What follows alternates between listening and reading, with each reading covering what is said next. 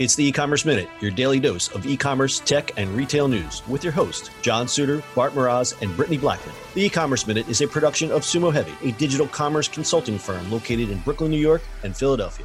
Find us on the web at sumoheavy.com. It's e-commerce minute episode 752. In today's episode, Amazon establishes counterfeit crimes unit. Amazon has been cracking down on fraud related to the COVID 19 pandemic. Hundreds of sellers have engaged in price gouging or have sold, among other things, fake N95 masks on Amazon during the outbreak.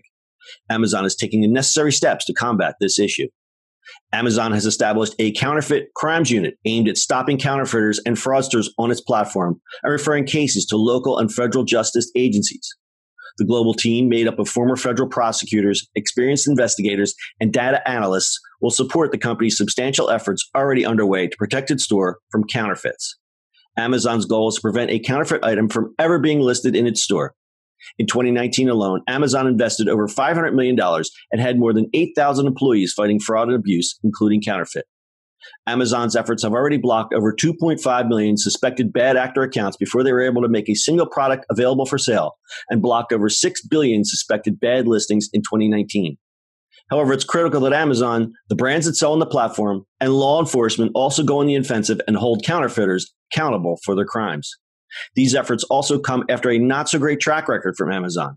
In early April, Washington State Attorney General Bob Ferguson warned five Washington based Amazon sellers accused of inflating the prices of COVID 19 related products that continuing to price gouge on Amazon could result in a lawsuit under the state's Consumer Protection Act.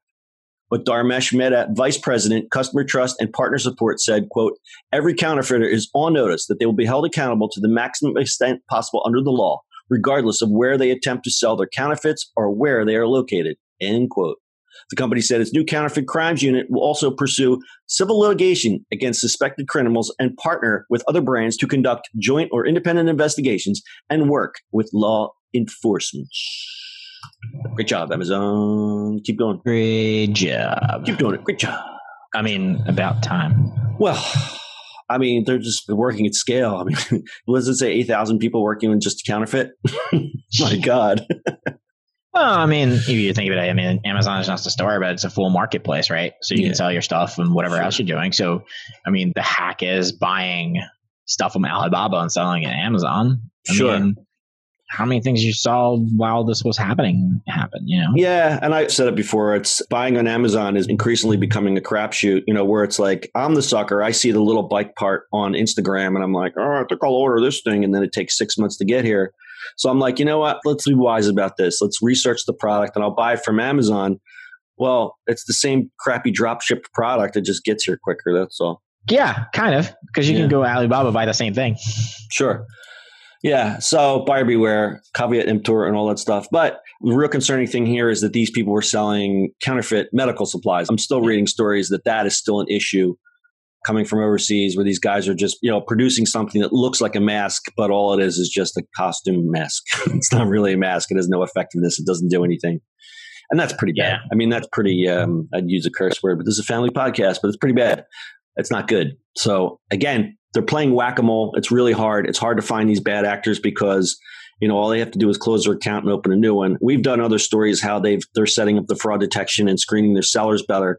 But you're, when you're working at scale, this giant, enormous scale, biggest e-commerce platform in the world, or second next to Alibaba, it's difficult. It's a difficult job.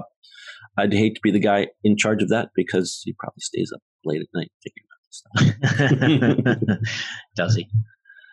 Yeah, well, we would hope. We would hope. But you know, we've had we've talked about the counterfeit problem. We're not talking about just just faulty or just misleading goods. You know, counterfeit products. I mean, we did a story years ago. Remember, we did the Birkenstock story.